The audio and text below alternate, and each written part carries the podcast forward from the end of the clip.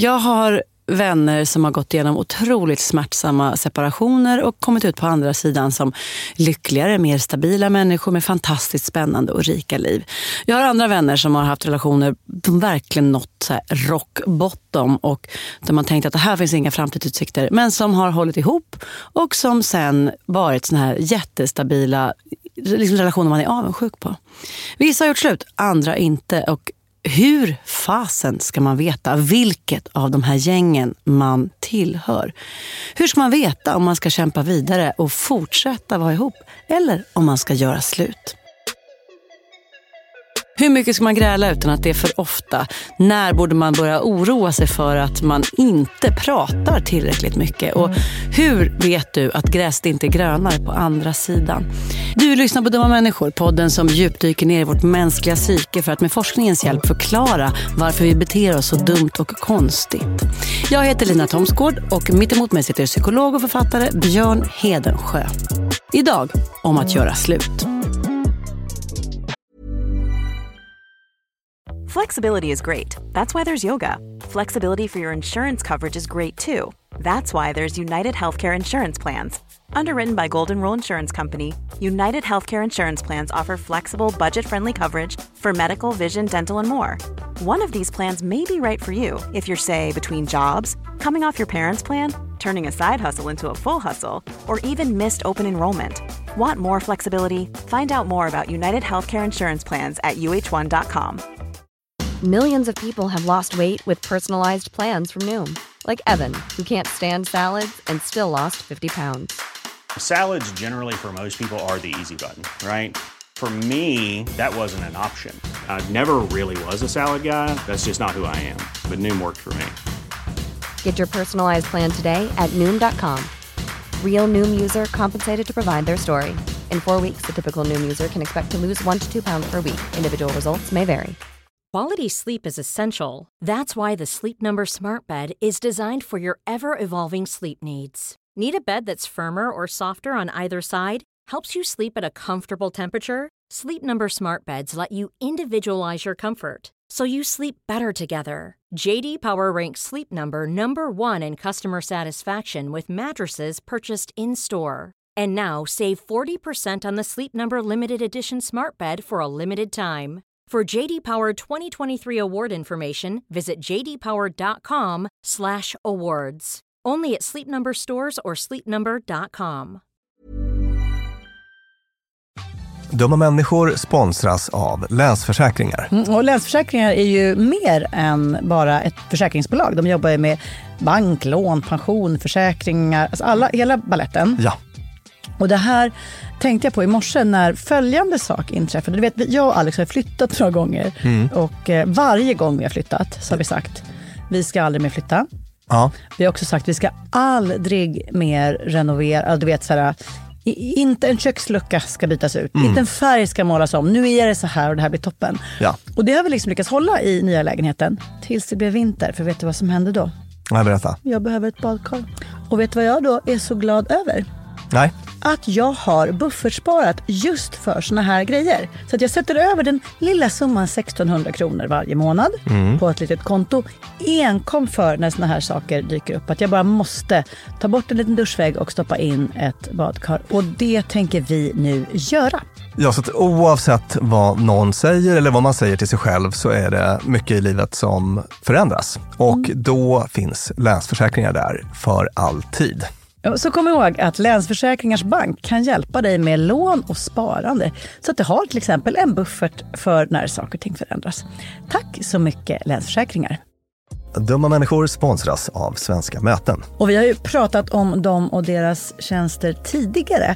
Men nu blev det lite aktuellt Björn, för du och jag ska på konferens. Mysigt. Och om du, precis som vi, ska på konferens, vi är ju bara vi två, Ja. men om man är kanske ett större företag som ska fixa allt ifrån ett stort event med logi, mat och aktiviteter och kanske typ show och uppträdanden. Eller bara ett mindre dagmöte på bara några timmar. Ja. Så är Svenska möten den givna partnern att vända sig till för att boka. Det är kostnadsfritt att använda Svenska möten och det de gör är att de utifrån behov och krav ifrån kund tar fram offerter från flera olika ställen så att kunden, det vill säga du, Mm. kan välja och avgöra det som passar bäst. Och det är ju allt möjligt då. Slott och herrgård, naturnära storstadspuls eller småstadscharm. De hjälper dig att hitta precis det som passar dig. Det finns ett jättestort utbud och självklart sparar ju det här då väldigt mycket tid. Och Björn, hur gör man då om man vill planera möten eller konferens och använda sig av Svenska möten som partner? Gå in på svenskamoten.se och där kan du välja hur du vill boka. Det går att boka direkt online, göra en förfrågan via ett formulär, chatta med Svenska mötens medarbetare, ingen bot ska jag säga, eller ringa om man vill prata med någon. Ja, alltså svenskamoten.se. Så tusen tack Svenska möten. Göra slut och hur vet man när det är dags? Vad tycker du? Har det alltid varit självklart för dig vad du vill? Ja, jag, har, jag har aldrig gjort slut i en situation där det har varit självklart. Och det, det är ju inte så konstigt. Man kan vara 100% säker och sen kan man vara 75 och sen kan man vara 65 och sen är man nere på 51% säker på att man ska vara ihop. Och sen är man nere på 50% säker. Och någon gång går det över gränsen där och så hela tiden fluktuerar det fram och tillbaka. Så det, Så har man en kanonhelg och då är man 80% säker på att man vill fortsätta på söndagen. Ja, exakt. För mig har det nog handlat ganska mycket om huruvida jag har tänkt att det potentiella andra livet skulle bli bättre eller inte. Det vill säga kanonhelgen utan partnern gör att man bara, men se där, det skulle ju vara bättre utan. Sen har jag faktiskt haft en regel. Om du väl har börjat tänka om huruvida du ska göra slut eller inte, då är det lika bra att göra det. Och den är lite drastisk. Jag, jag är ju generellt ganska drastisk och kan inte alls backa upp den här typen av påståenden. Men, men, men förstår du? Ja, vi lite, suger lite på den karamellen för att, Ja. för att den kommer löpa som en röd tråd nästan Okej, genom vad allt. spännande. Då, då har, ja. Men eh, jag kan väl säga att jag tycker att det är, att ha det som en regel tycker jag är lite drastiskt. Nej, då hade vi inte behövt göra ett avsnitt. Nej, precis. Och då hade man aldrig heller behövt fundera. Nej, exakt. Sekunden tanken kom så bara, hej då. Ja, skjuter man ut sig med Ja. sån här katapultstol. Ja. Om man tittar då på forskning om varför folk gör slut, alltså de lämnar en relation och så frågar man efteråt, varför gjorde du det här? Då har folk inte så stora problem att säga vad det berodde på. Ofta säger de då till exempel otrohet, alkoholmissbruk, låg sexuell tillfredsställelse eller att ens känslomässiga behov inte möttes i relationen. Det är här, ganska vanliga skäl då, eller förklaringar. Och det kan ju ofta stämma att det var den stora grejen. Ehm, Jag tänker särskilt på sånt som kanske ja, men ett missbruk eller en otrohetsaffär eller så. Men det är nog också så att det ganska ofta är efterhandskonstruktioner. Just det.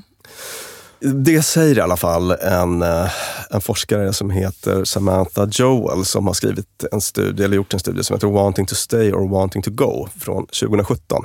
Jätteintressant. I den studien så hon tar det här greppet att hon tittar på själva beslutsprocessen medan den pågår. Alltså Ja, ja, ja, inte så här efteråt. Och hon pratar om så att den forskning som har funnits tidigare är väldigt mycket baserad på att man har frågat efteråt. Vad, vad var det som gick fel? Och det är kanske inte alltid som man får så himla värdefulla svar. Nej. De kanske inte ger så mycket information. Eftersom vi människor är dumma och lider av sån här konstig confirmation bias Exakt. och annat som gör att vi vill förtydliga och förenkla för oss själva. Ja, och det som, som vi pratade om i, i storytelling-avsnittet, att man försöker få en sammanhängande historia. Just det, jag behövde frihet för jag är en sån frihetsälskare och han Till exempel. bromsade det för mig. Ja. Men det är ofta så då att, att i de här efterkonstruktionerna så gör vi det enkelt för oss. Du också, jag också. För att vi vill som människor hålla ihop och ha en självbild som håller ihop och vi vill hitta enkla förklaringar.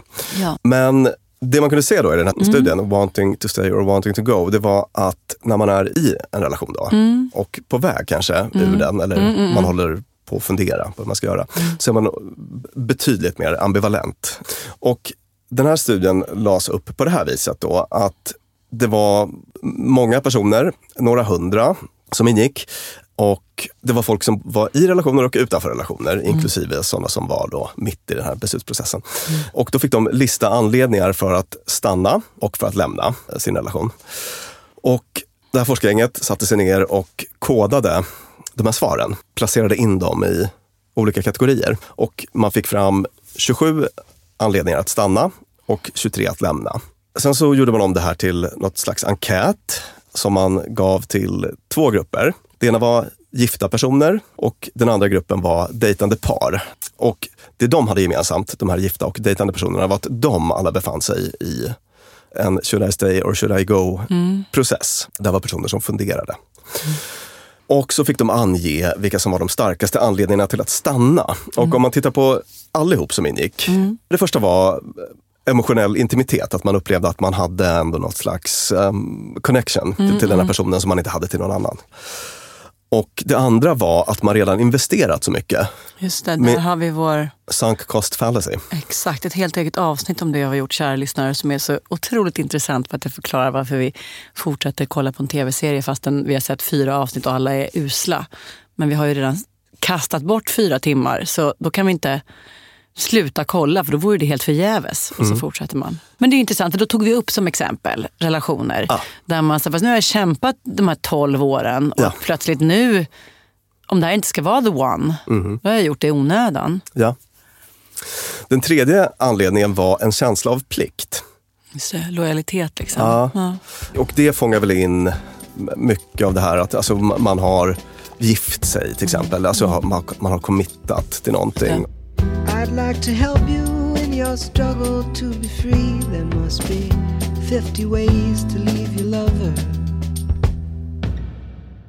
Vad tror du var huvudanledningarna till avslut, eller att man ville avsluta? Kanske den här känslan av att man kan ha det bättre, men den är lite för luddig. Okej, då säger vi, för att kunna träffa någon ny. Mm. Någon ny, härligare, roligare. Alltså det, det fanns ju då massa olika anledningar. Nu, nu är det bara de här toppanledningarna som jag säger här. Jo, det var att man har issues med partners personlighet på något sätt. Att det har varit något slags, alltså att partnern har gjort något som gör att man inte kan lita på den. Breach of trust, otrohet till exempel. Ja. Och partner withdrawal, alltså att partnern drar sig undan, slutar prata, stänger in sig på kammaren, den typen av grejer. Och sen kunde man hitta vissa skillnader då mellan den här gifta gruppen och datinggruppen. Att folk som tvekade i sina datingrelationer, de övervägde att stanna baserat på mer positiva anledningar. Typ, det finns vissa aspekter av min partners personlighet som jag tycker så himla mycket om. Eller jag, jag har, vi har så mycket emotionell intimitet och vi har så kul ihop. och så. Medans de gifta då hade lite, det var lite stramare och eh, möjligen tristare anledningar till att de ville stanna. Av typen, jag har investerat så mycket i relationen, eh, jag har eh, ett ansvar mot min familj, jag har gjort ett åtagande gentemot familjen. Sådär. Ja. Jag är rädd för osäkerhet. Jag vet vad jag har, men jag vet inte vad som finns där ute på andra sidan. Och rena logistikfaktorer. Jobbigt att sälja huset och jobbigt att sälja lånen. huset, eller, visst. Mm. eller det som vi har återkommit till flera avsnitt där vi pratar om ekonomi. Ja, Att kvinnor faktiskt inte har råd att lämna sin partner. visst. Man har liksom varit föräldraledig för mycket eller partnern betalade större delen av huset när man flyttade ihop och plötsligt inser man att om jag ska flytta härifrån med tre barn så går det inte. Ja, exakt. Och sen så är det ju allt det här med, när man är, alltså inte nödvändigtvis gift då, men om, man, om vi tar gift som ett slags proxy för att ha barn och Ja, ja. familj och sådär. Så då har man ju, man hänger ihop på så många olika sätt. Det är mor och farföräldrar och sommarställen. och ja. kompisfamiljer och barnens lekkamrater och bilen. Visst, precis. Och jag menar, jag är ju skild. Vi hade en väldigt bra separation på alla sätt och vis. Men jag känner igen mycket av det där. Alltså det är ju så mycket både praktisk och känslomässig infrastruktur som, som är väldigt knepig att hantera. Men ett annat fynd då eh, från den här studien var att runt hälften var extremt ambivalenta. Alltså fram och tillbaka, upp och ner, växlar från en dag till en annan och sådär. Och det kände du igen dig i då? Alltså, det ska ju till väldigt speciella fall för att man ska känna att jag är liksom i 90 till 100 procent säker på att vi ska vara ihop i jättemånga år och sen plötsligt händer något som gör att jag är 90 till 100 procent säker på att vi ska göra slut. Ja, Alltså det känns ju som att det i de flesta fallen när det inte är ett, ja men du vet, någon otrogen eller vad det nu kan tänkas vara. I de flesta fallen så kanske det är något som vet, ja, men tynar bort eller man tröttnar eller grälen blir fler och fler. Och då är det ju liksom plötsligt bara, det bara sjunker det här. Och plötsligt så rör man sig där i, de här, i det här mittensegmentet. precis. Men jag tror ändå att det kan vara ganska många som är... Ja, det, det är mycket som är dåligt med relationen, jag är inte helt säker, men, Mm. men, men jag ska verkligen kämpa för det. Och eh, å andra sidan sådana som är, alltså den här relationen är, är nog dödsdömd, men eh, Jag kan inte säga sätta fingret på vad som är fel. jag kan inte sätta fingret på vad som är fel. mm, eller, nej, men det, eller det har du rätt. Och det är väl kanske en... Jag tänker att det har mycket med att göra med en själv och var man är i livet. Om jag, om jag bara ser till mig själv. Jag har aldrig varit ihop med någon som jag grälar med så mycket som Alex. Alltså det stickor och spån flyger och vi säger liksom taskiga saker, vi kan vara superförbannade. Men jag har aldrig tvivlat på att det ska vara vi. Mm. Alltså jag vet att vi ska bli gamla tillsammans. Medan andra gånger i mitt liv så har det verkligen varit så här, han är så perfekt. Han älskar mig, så- alltså någon annan. Han älskar mig så mycket, det här är så men jag vill verkligen inte. Och där tänker jag mig att det ju någonstans har haft att göra mycket med, vi- vill jag investera resten av livet? Eller igen, har jag en massa i mig som vill fortsätta ut och jaga eller vad det är? Ja, jag tror att den här inställningen eh, kan betyda jättemycket. Ja. Det finns också en del forskning på det. Jag såg någon studie här som visade att graden av cold feet, alltså hur kalla fötter man har vid tidpunkten för bröllopet ungefär. Ju mer tveksam man är, desto lägre tillfredsställelse i relationen har man sen. Sen, okej, det blir liksom ett så här, ja. Det är inte alltid så, då, men, men eh, det finns ett sånt samband Mm, eh, på gruppnivå. Och ett annat fynd var att det ökar chansen för en senare skilsmässa. Så framför allt att kvinnor ska ta initiativ till skilsmässa då.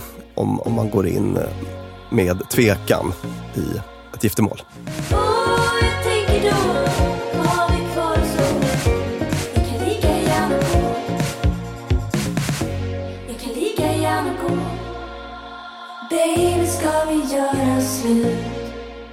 Ett lite kul och intressant, jag har aldrig tänkt på det sättet, resonemang från den här Samantha Joel. Då. Hon pratar lite om eh, evolutionspsykologiska skäl till att det kan vara så svårt till slut, eller att Ja. vi är så ambivalenta. Ja. Hon säger så här. Humans fall in love for a reason.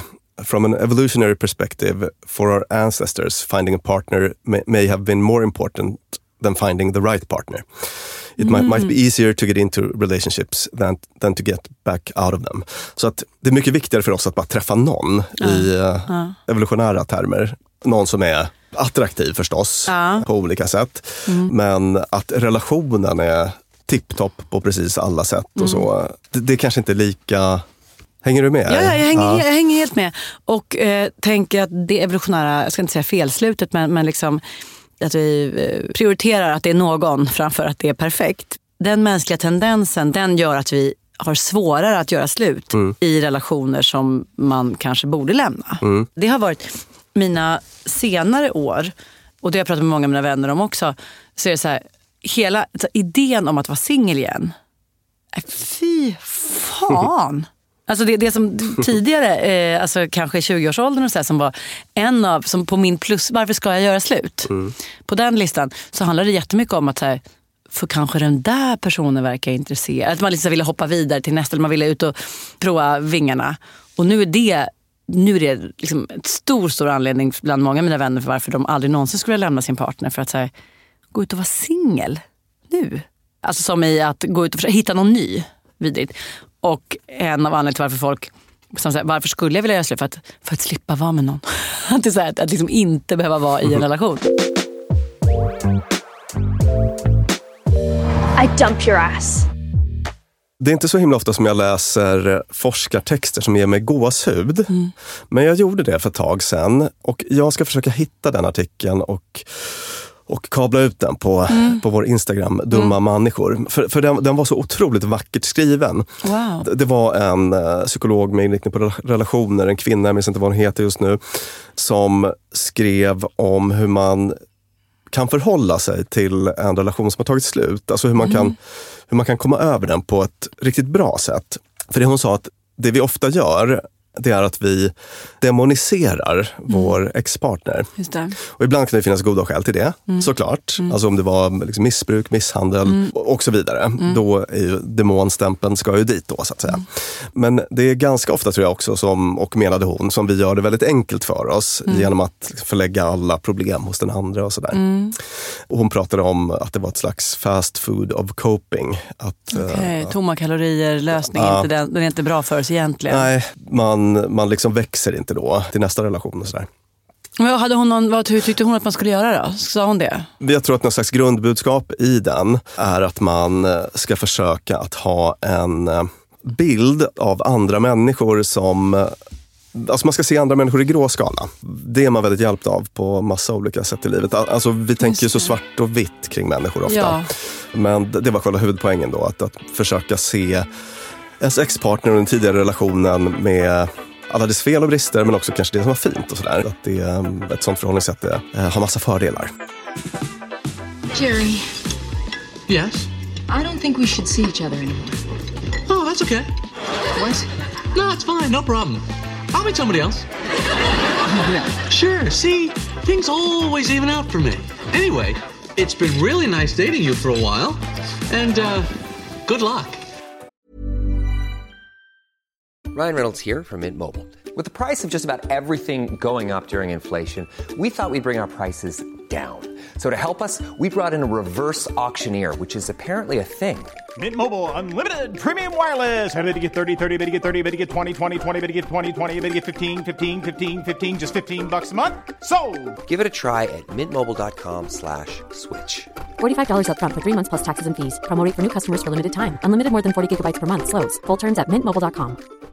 Normally, being a little extra might be a bit much, but not when it comes to healthcare. That's why United Healthcare's Health Protector Guard fixed indemnity insurance plans, underwritten by Golden Rule Insurance Company, supplement your primary plan so you manage out of pocket costs. Learn more at uh1.com. Quality sleep is essential. That's why the Sleep Number Smart Bed is designed for your ever evolving sleep needs. Need a bed that's firmer or softer on either side? Helps you sleep at a comfortable temperature? Sleep Number Smart Beds let you individualize your comfort so you sleep better together. JD Power ranks Sleep Number number 1 in customer satisfaction with mattresses purchased in-store. And now save 40% on the Sleep Number limited edition Smart Bed for a limited time. For JD Power 2023 award information, visit jdpower.com/awards. Only at Sleep Number stores or sleepnumber.com. Dumma människor sponsras av Tele2 och podden Internetpionjärerna. Björn, minns du när du fick internet? Ja, jag minns kanske inte exakt när, men jag minns det där modemet som höll på att plinga och surra. Sjung modemsången. Typ så.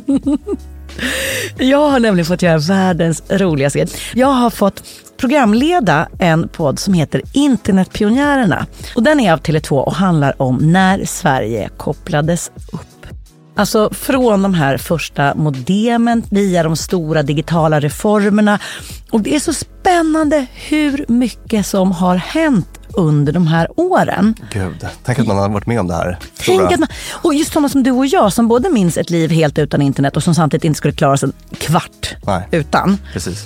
Podden tar avstamp i år 1996 när internet utsågs till årets julklapp. Sen följer vi då den här digitala utvecklingen och användningen av den digitala tekniken via vet, BankID, bloggar, internethumor och alla möjliga roliga människor som intervjuas, till exempel David Sundin, Ebba von Sydow och så vidare.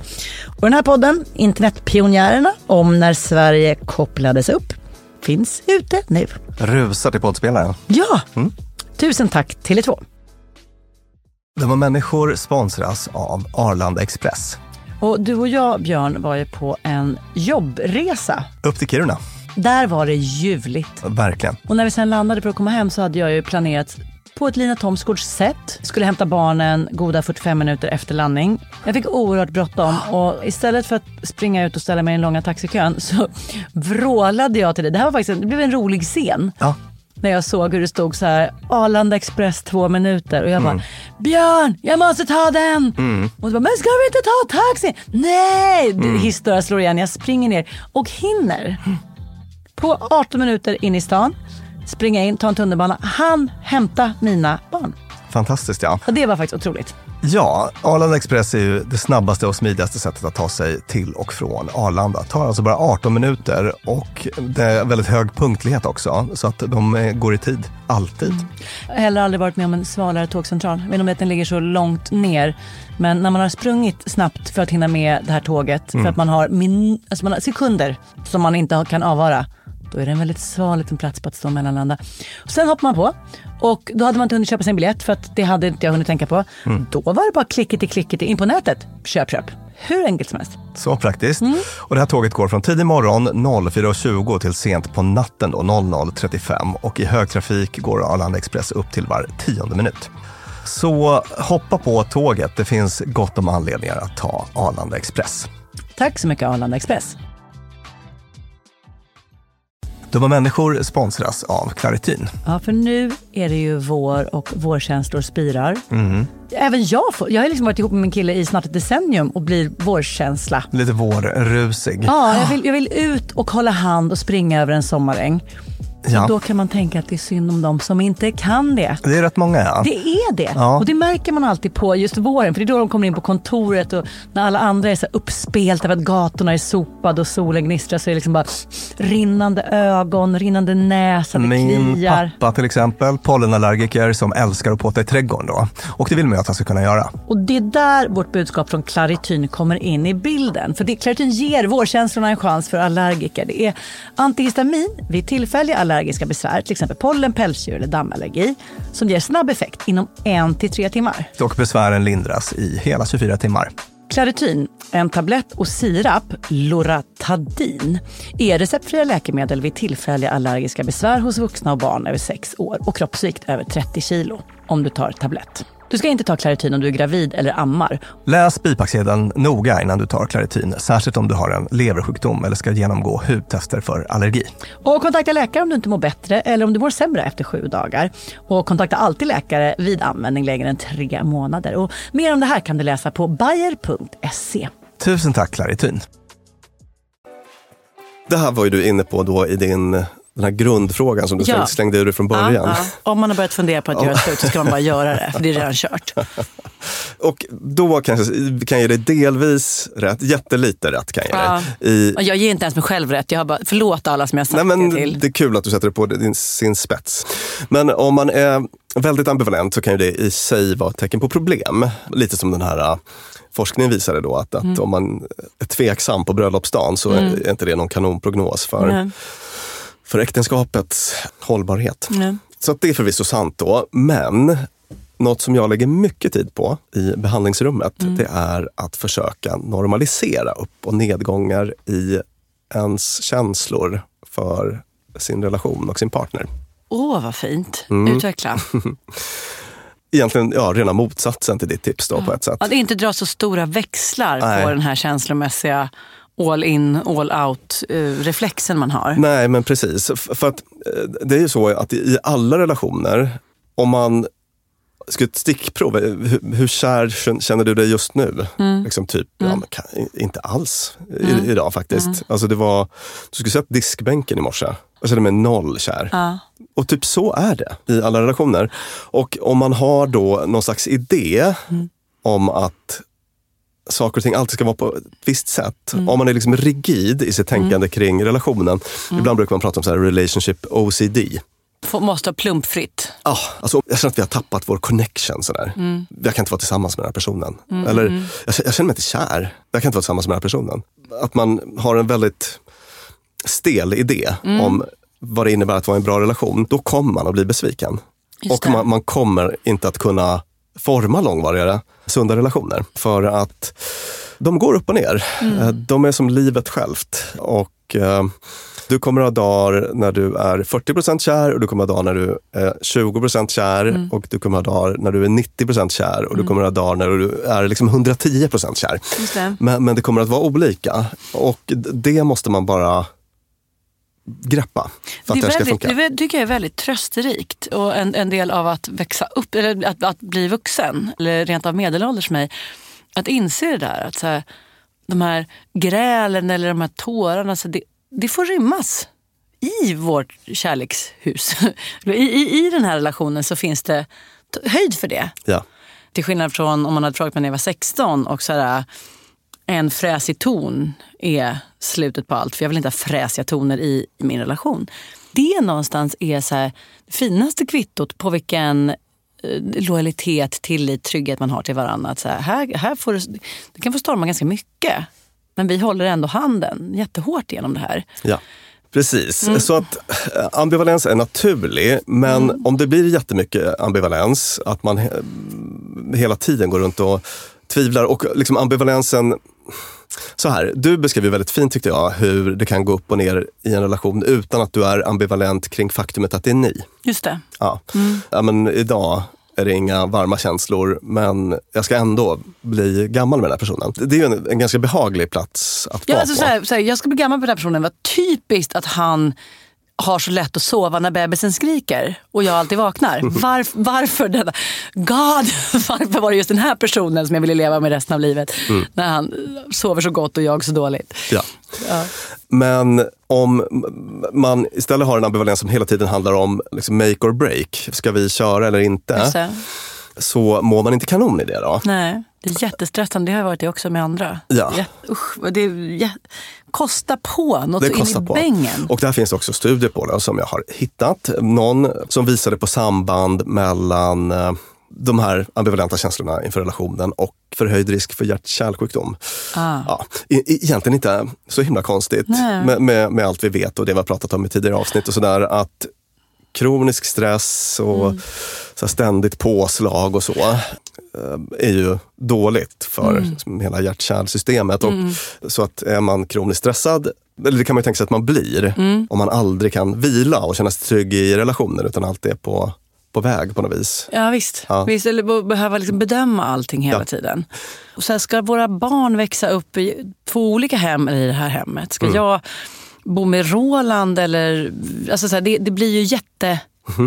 Konsekvenserna blir enorma för det Precis. här lilla, lilla beslutet som är så här, man bara, att stå och vackla på en sån knivsudd Ja. som sen leder till Det blir två- så mycket att tänka på Ja. enkelt. Verkligen en bra poäng. Och eh, det fanns en studie som visade precis det. Att det, det blir väldigt mycket tankeverksamhet kopplat till det här beslutet. Då. Man processar jättemycket information hela tiden Mm, på, ett, på ett sätt som är stressframkallande. Och sammantaget, de studier som finns på området visar att, att det är en dålig plats att vara på Mm. för eh, självkänsla och, och stress och sådär.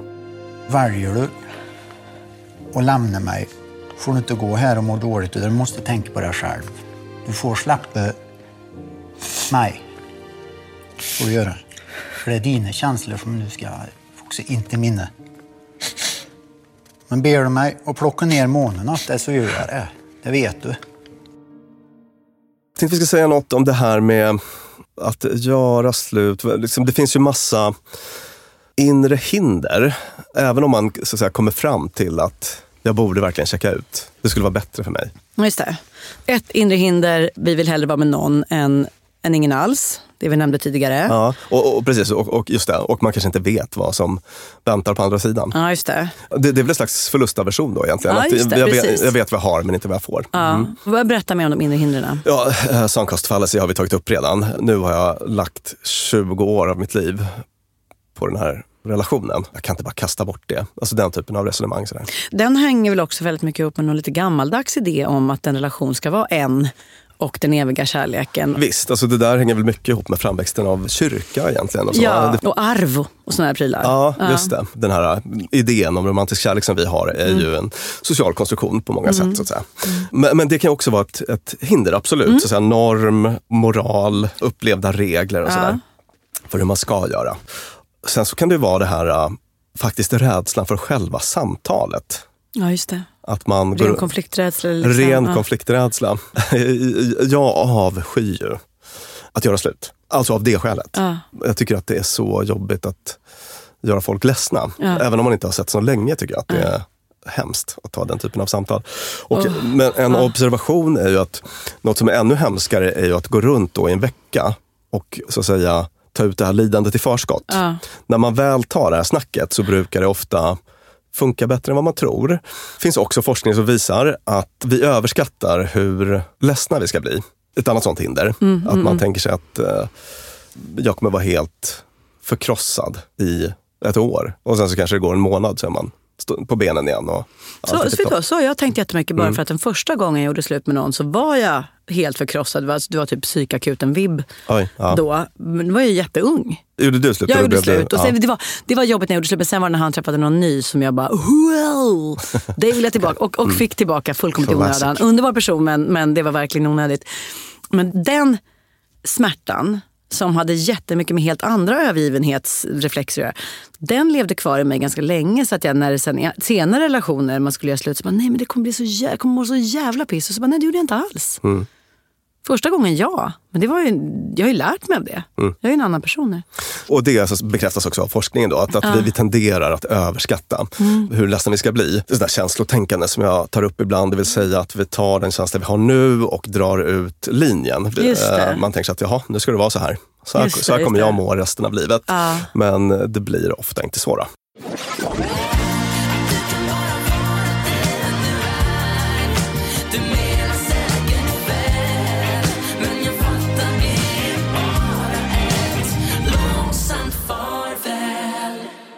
Jag tänkte bara ta upp ett roligt experiment Ja. som eh, gjordes, inte vetenskapligt, men av vetenskapspersoner. Mm. Känner du till det här Freakonomics-gänget? Ja, ja. Amerikanska forskare, jag tror de är ekonomer, som eh, har gett ut lite böcker. Böcker ges Ja, ut ja, på löpande band. Mm. Med lite så här crazy ingång på forskning och så. Var otroligt poppis, kanske i början på 2000-talet eller Mm, sånt. mm. Och de gjorde i alla fall, ett par av de forskarna, något upplägg där man bad folk att höra av sig till dem med dilemman. Och sen skulle de avgöra hur folk, de skulle ta, då skulle de ta ett beslut åt folk. Eh, Gud vad roligt, sugen blev jag på detta. Mm. Med hjälp av att singla slant. Jaha. De visste att det här superforskargänget kommer ge mig ett svar baserat på en singlad Ja, slant. precis. Ja. Så att det är 50-50. Ja.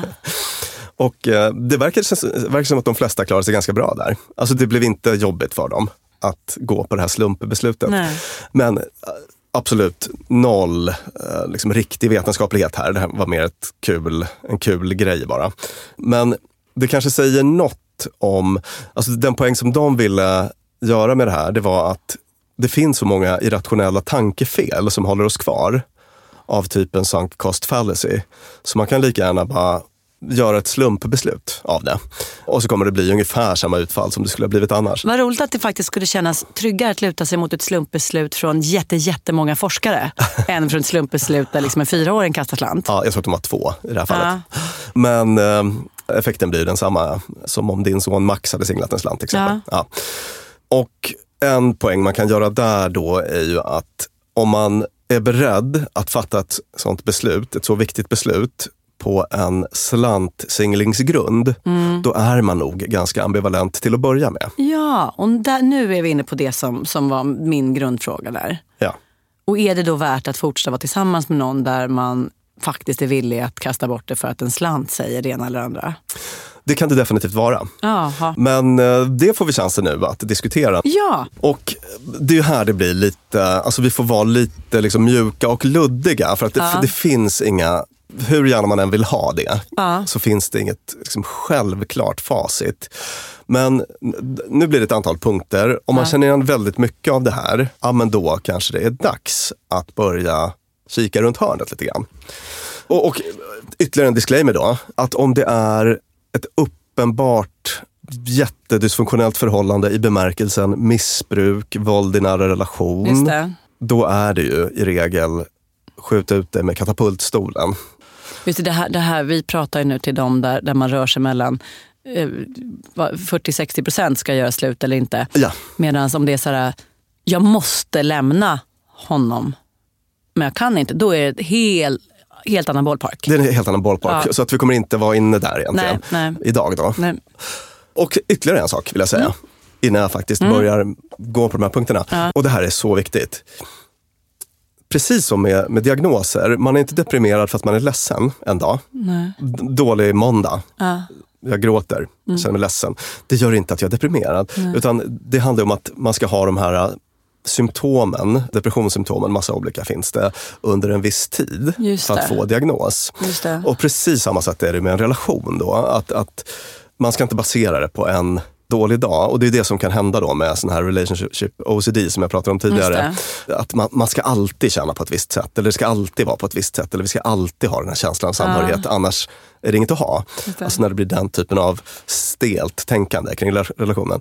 Så kan det inte vara, utan det här ska baseras på att det har varit så här en, en längre tid. Just så att det inte blir ett impulsivt beslut. Så, utan det här är, det har varit så här nu två månader i den här datingrelationen eller det har varit så här ett år i mitt långa äktenskap. Men även där kan det finnas vissa undantag, till exempel när man har småbarn. Där, Ja. där vet vi ju att de första tusen dagarna ungefär är eh, extra svettiga. Då är det kanske tre, alltså nu har vi tre jobbiga år när det inte känns något vidare. Men, men vi tänker ändå inte skjuta ut oss från det här. Så att nu har vi braskat lite, men då kör vi igång. Ja, listan över hur du vet att du ska göra slut. Nummer ett. Om man har en ihållande fantasi om att vara singel eller med någon annan eller utanför relationen. Om man går runt länge och Mm. fantiserar. Eh, en inte ovanlig grej är ju att folk har så här, du vet, Hemnet-bevakningar och sånt där. På. Eh, Alltså man fantiserar om ett liv utanför relationen och gör det under lång tid. Då är det ett ganska tydligt varningstecken då. Och alla kanske har sådana här fantasier någon enstaka dag här och var. Eller att man fantiserar om att vara med någon annan, det vi pratade om tidigare. Det, det, det går ju i princip inte att undvika. Det poppar upp den typen av tankar hos de allra flesta någon gång då och då. Men om man går runt under lång tid och känner så, varningstecken. Ja, just det. Och, eh, här kan vara intressant att tänka sig att du är ihop med någon som hela tiden går runt och funderar på att den egentligen vill bo ensam i en tvåa och träffa andra. Inget kul. Det blir inte så kul. Nej. Nej. Nej. Okej, punkt två på listan. Att man slutar att bry sig eller har väldigt lågt engagemang i saker och ting i relationen. Man känner till exempel att man, jaha, nu var min partner jättearg, orkar inte riktigt bry mig. Eller nu är min partner jätteglad över något, orkar inte riktigt engagera mig i det. Alltså man känner sig nonchalant i, i relationen till partnern och vice versa såklart. Det är på något vis antitesen till det här intresset då som Gottman pekar ut som så viktigt. Just det. Och det som är så mysigt med vår relation, det är liksom förstärkandet. Så när du är glad så blir jag glad. Och när något är bekymmersamt så hjälps vi åt med det. Jag kan säga att ett exempel på det kan vara att det har varit en konflikt eller att man råkat såra den andra men att man inte kan uppbåda något engagemang för att göra någonting åt det eller för att rätta till det. Punkt tre.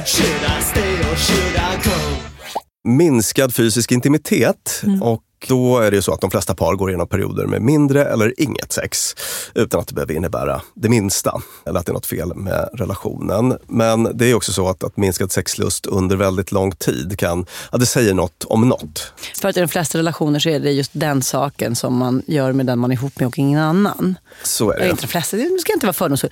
Mm. I många relationer är det så. Vi dömer ingen. Exakt. Alltså att om det har varit så länge då att man eh, inte haft sex eller väldigt lite sex, så att det har blivit mer likt en syskonrelation än en intim relation sådär. Då kan det vara ett tecken på att det är på väg utför. Får man då förtydliga här, är det liksom liggis, knilliknill som gäller? Eller kan man, får man rä- räkna så även så här? Men det finns ju, alltså, folk har ju väldigt olika frekvens med liggerian. Ja. Och jag tänker att i fysisk intimitet så ingår, ingår ju även såna här mysiga, så här, klappa på varandra, Ja. gossa. Fotmassage använder jag som exempel, men vem fan ger varandra fotmassage? Gör folk det? Jag tror att det förekommer. Det förekommer, okej. Ja, men då, det, det kvalar jag också in. Så är det. där. Mm. Gabe, What? we should break up.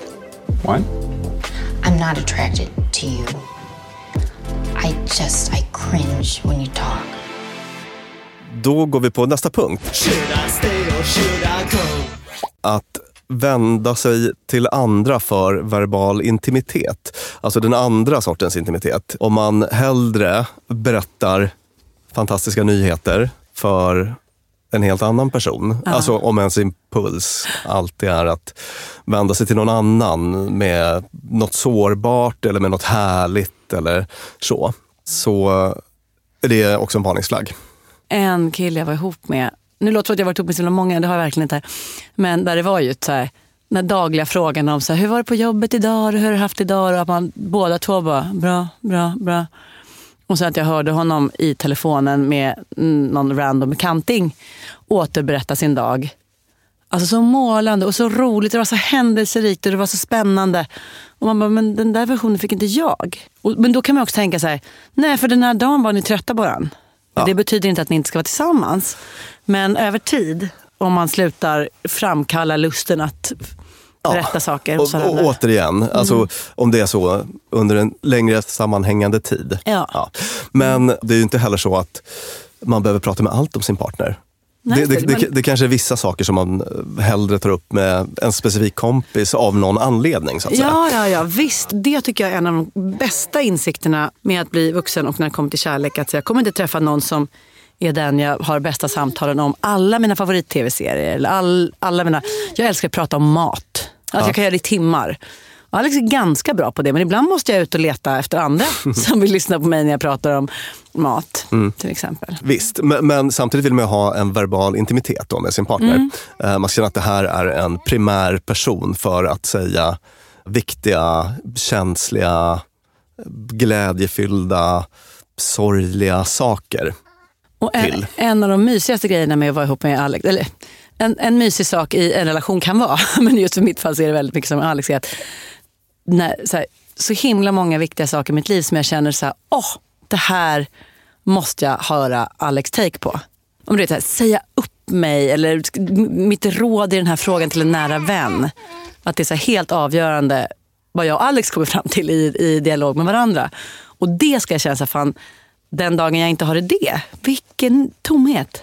Ja, precis. Det där är väl det som jag själv tycker har varit svårast med Ja. att gå från en relation till singelskapet. Sådär. Att man inte har någon liksom businesspartner i livet Ja, på något vis. det. Att pr- prata om allt möjligt med. Men det kan ju också vara så då att har man inte den där det tar en massa energi för att äh, vad det nu var, gräla eller gnälla eller så, här, så kan man göra utrymme för att hitta en massa andra sådana personer. Det är så man får göra. Ja. Fast, fast det är inte riktigt samma sak. Nej, det är det verkligen Nej. inte. Det är inte det. Eh, Vad har vi näst på listan? Att man slutar kommunicera och går på autopilot. Att man hamnar i någon, alltså att man slutar att ha någon slags verklig viktig kommunikation och, och Mm. bara går in i något, bara pratar vardagligheter. Och, Just det. Och det där är så lätt hänt. Det är så, det är så sjukt. Ibland kan man liksom, om man, om man tänker sig sitt liv som ett filmmanus Mm. och ser det man har sagt som repliker över dagen.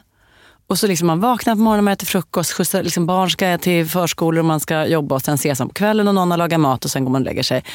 Och så ser man så här, vil- vilka har varit mina repliker i den här filmen som är vår relation senaste dygnet. Så, nej, det det, alltså, vilket torftigt jävla manus det ibland kan vara. Hej, hej. Ska du ha en macka? Hej då. Ja. Vad gott. Mm. Godnatt. Alltså så här, bara, va? Var det inte mer? Så bara, nej. Och sen plötsligt om de där dagarna radas upp så bara, nej men då blev det tre år av det. Just det. Och det är väl inte, det, så vill man ju inte att ens liv ska vara. Nej, och jag tänker att det underliggande problemet där är nog att man har hamnat i något slags känslomässigt undvikande med varandra. Där man på något vis inte vill, man man undviker aktivt det intima. Och det säger något om eh, att relationen kanske inte är så värt mycket att ha då. Om det är så under en väldigt lång tid.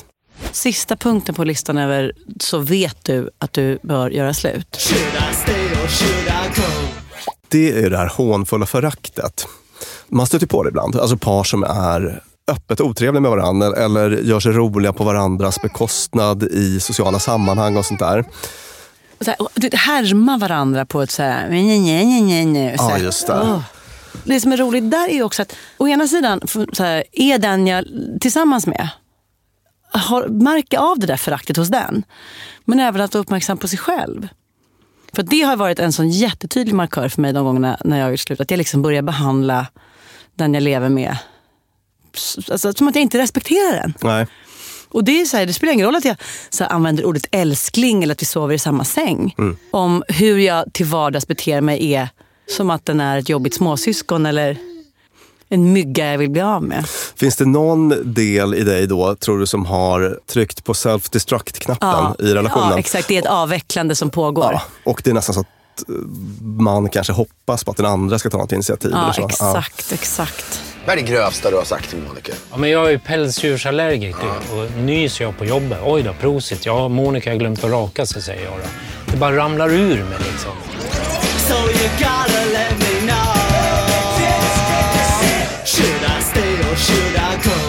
Det är en sak som är extra jobbig med det här hur man ska göra slut eller inte. Det är att det så ofta blir en väldigt ensam sak. Så det är vår relation. Men just det här kan jag inte göra i dialog med dig utan det blir mitt eget grunnande. Jag, jag, så man sitter inte tillsammans, med, eller jo det kanske finns vissa som gör det. Men att så här, den här listan på ska vi vara ihop eller inte och vad är bra med honom och dåligt med honom. Det får man liksom göra själv. Ja. Och det ökar den här känslan av ensamhet på något vis. Ja, visst. Alltså man är ju väldigt ensam i de här största besluten i livet. Mm. Som till exempel då, ska vi vara tillsammans eller inte? Mm. Tack Björn Tack Hedensjö, eh, psykolog och författare för dina kloka råd. Tack Klara som är producent för det här programmet. Tack Peter Malmqvist som klipper och tack till Beppo där vi får spela in den här podden. Ni hittar alla våra avsnitt där poddar hittas och vi har gjort flera stycken av relationer och jag tänker Björn att vi ska sätta upp en, helt egen, en egen, som en egen playlist på Spotify Ja. med just relationsprogrammen. För ibland om man, om man är inne i sådana frågeställningar så kan det vara ganska skönt att liksom få Mangla igenom ett gäng. Ja, Mm. exakt. Så det, det kan vi väl lova att vi Mm. försöker göra. En sån playlist med specifikt de programmen. Och eh, på fredagar så får ni lyssna på våra fredagsfrågor. Stort tack för idag. Hej då!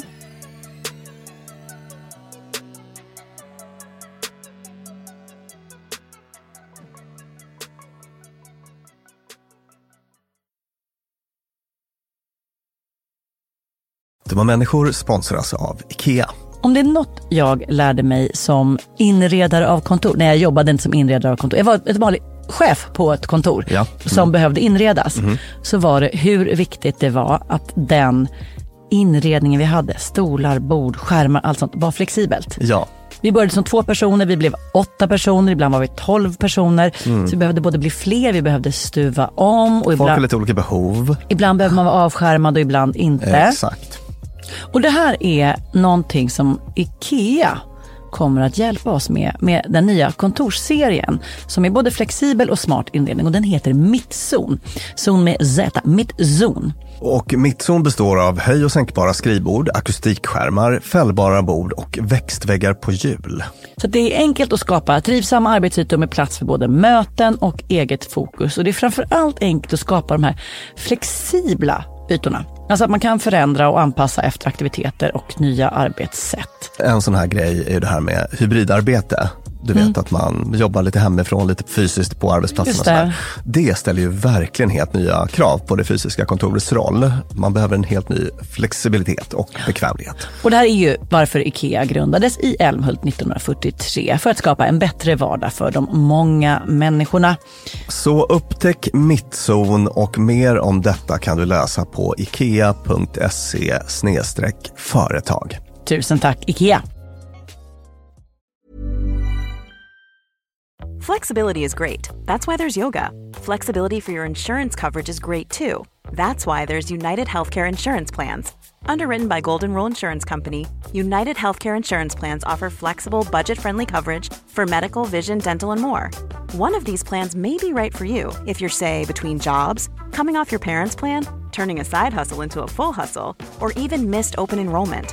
Want more flexibility? Find out more about United Healthcare Insurance Plans at uh1.com. Mom deserves the best, and there's no better place to shop for Mother's Day than Whole Foods Market. They're your destination for unbeatable savings, from premium gifts to show-stopping flowers and irresistible desserts. Start by saving 33% with Prime on all body care and candles. Then get a 15-stem bunch of tulips for just $9.99 each with Prime. Round out Mom's menu with festive rosé, irresistible berry chantilly cake, and more special treats. Come celebrate Mother's Day at Whole Foods Market. Planning for your next trip? Elevate your travel style with Quince. Quince has all the jet setting essentials you'll want for your next getaway, like European linen, premium luggage options, buttery soft Italian leather bags, and so much more. And is all priced at 50 to 80% less than similar brands. Plus, Quince only works with factories that use safe and ethical manufacturing practices. Pack your bags with high-quality essentials you'll be wearing for vacations to come with Quince. Go to quince.com slash pack for free shipping and 365-day returns.